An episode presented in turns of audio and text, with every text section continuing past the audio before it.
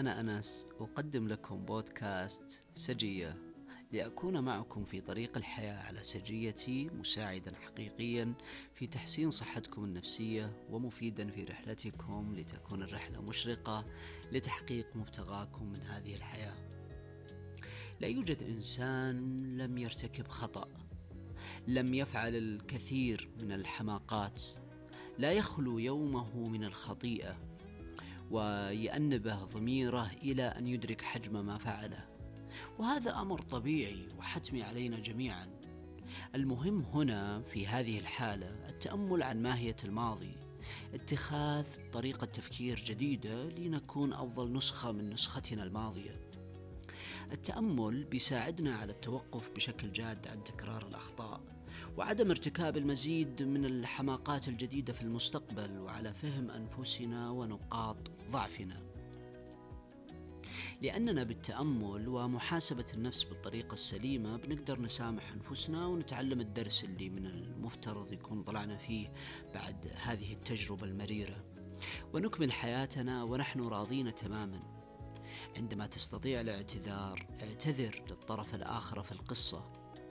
وإذا كانت كل السبل لا تؤدي إليه بمعنى أصبحتم بعيدين عن بعض لا يوجد تواصل بينكم. أدعي الله عز وجل بأن الشخص المعني يسامحك على ما فعلته بحقه. قدم صدقة أو استغفر عنه. الحياة لا تحتمل المزيد من النزاعات أو الصراعات. لا بأس لا تشعر بالسوء مجددا ليس هذا هو المطلوب الآن. بل عليك التفكير بطريقة جديدة فيما يخص ماضيك. لست ملزم بأخذ مايك والخروج للشارع عشان الناس كلها يسمعون أنك أخطأت أنك تغيرت أنك تعلمت الدرس وأصبحت نسخة جديدة أفضل من نسختك السابقة.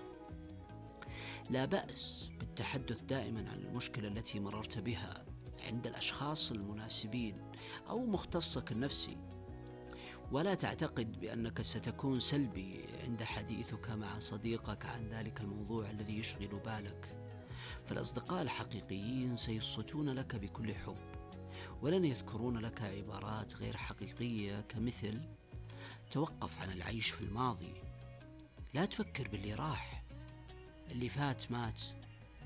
من المهم جدا التحدث عن نفسك بكل حب لا تعاتب نفسك كثيرا بوقت الخسارة أو الفشل أو حتى في حال العودة لفعل عادة سيئة قديمة. لأنك إذا بذلت مجهودا كافيا وقدمت كل أسبابك وحاولت في كل مرة فأنت فعلت المطلوب منك فقط. الندم سيلازمك مع كل خطأ. لكن فور ملاحظتك باستمراره وعرقلته لحياتك هنا لابد أن يتوقف. كن لطيفا مع نفسك. قدم لقلبك الكثير من الرأفة والحب وعاود المحاولة من جديد وستصيب هدفك في إحدى محاولاتك. فأنت إنسان تضعف أحيانا. القادم سيكون مشرق عندما نبدأ بفهم أنفسنا وتقبل عيوبنا وأخطائنا لأننا نتيجة أخطائنا ومحاولاتنا في ترك العادات السيئة وحتى في محاولاتنا في تحسين جودة حياتنا. سنصبح قادرين على المضي قدما في طريقنا والتقبل هو بوابة الخلاص من المعاناة.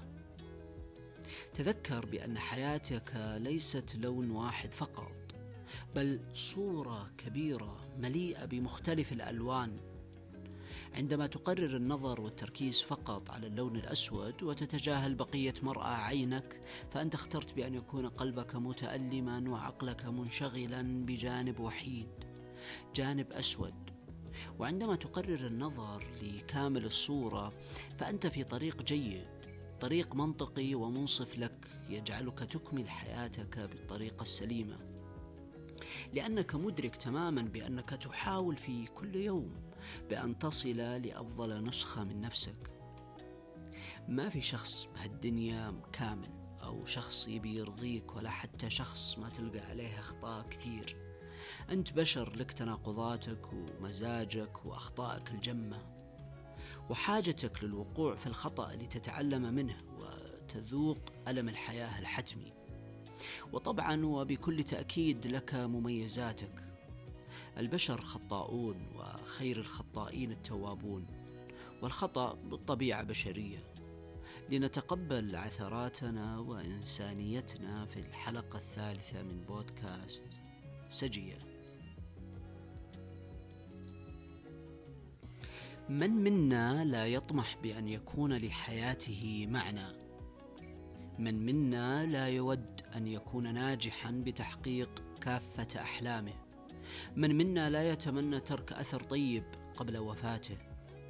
دعونا نتعرف على قصص الناجحين وكيف مروا بعقبات قد لا نصدقها من شدة اعتقادنا باعتقادات مغلوطة حول الحياة الحالية والواقع الحقيقي.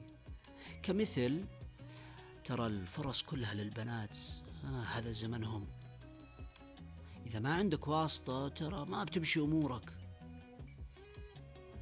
لغتك الإنجليزية ضعيفة ومعدلك جيد ما في وظيفة بتاخذك. وغيرها من العبارات التي تتكرر على مسامعي في كل مجلس. وفي حقيقة الأمر ما هي إلا رؤية قد تحبطك فقط لا غير لأنك في المقام الأول قارنت نفسك وظروفك بغيرك وأيضا قد تكون تنظر لمرحلتك العمرية الحالية على أنها هي مرحلة الحصاد هي مرحلة النجاح وتنسى بأنك تحتاج المزيد من السعي والتحسين في كل جوانب حياتك. عش مرحلتك العمرية بهدوء وفهم لما يجري بداخلك وحولك بدلا من إحباط نفسك باعتقادات سامة. خلوني أذكر لكم قصة مؤسس مطعم KFC كنتاكي. بعيدا عن الظروف الزمنية المختلفة التي عاشها المختلفة عن ظروفنا الحالية تدرون انه أسس هذا المطعم وهو بعمر 65 سنة. واللي بيتعمق في قصة حياته بيلاحظ أنه مر بظروف نمر فيها جميعا بلا استثناء. عاش الفشل بمرارته عاش الرفض كثيرا وبطبيعة الحال أخطأ في الكثير من الأمور وحاول الانتحار قبل تأسيسه للمطعم. ولكن اللي جعل منه ناجحا هو الإيمان بمعنى حياته. هو يدرك بأن هذا المشروع الذي قدمه للعالم هو كل ما يتميز فيه ويحبه. وبدأ سلسلة مطاعمه بعد أكثر من أن عاش نصف القرن. لا تعتقد بأن حياتك ستتوقف بسبب خطأ. بسبب إعادتك لفعل هذا الخطأ مجددا. بسبب رجوعك لعادة سيئة مع إيمانك التام بأنها خاطئة ومضرة. بسبب رفض الجميع لك بسبب اضطرابك بسبب ظروفك الحالية.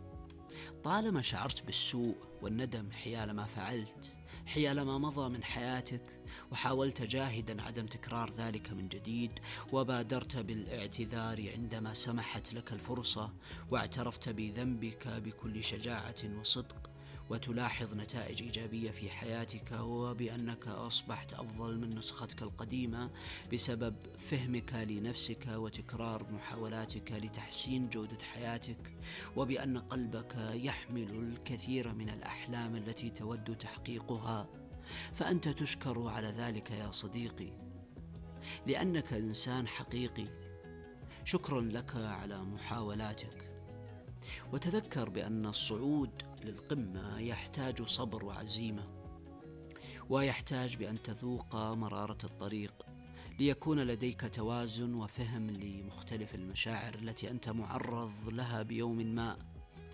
ثق بنفسك ولا تتوقف عن المحاولة لا العمر سيمضي على حلمك ولا الطريق مسدود أمامك. تمنياتي للجميع بحياة طيبة وهادئة وتفخرون بها.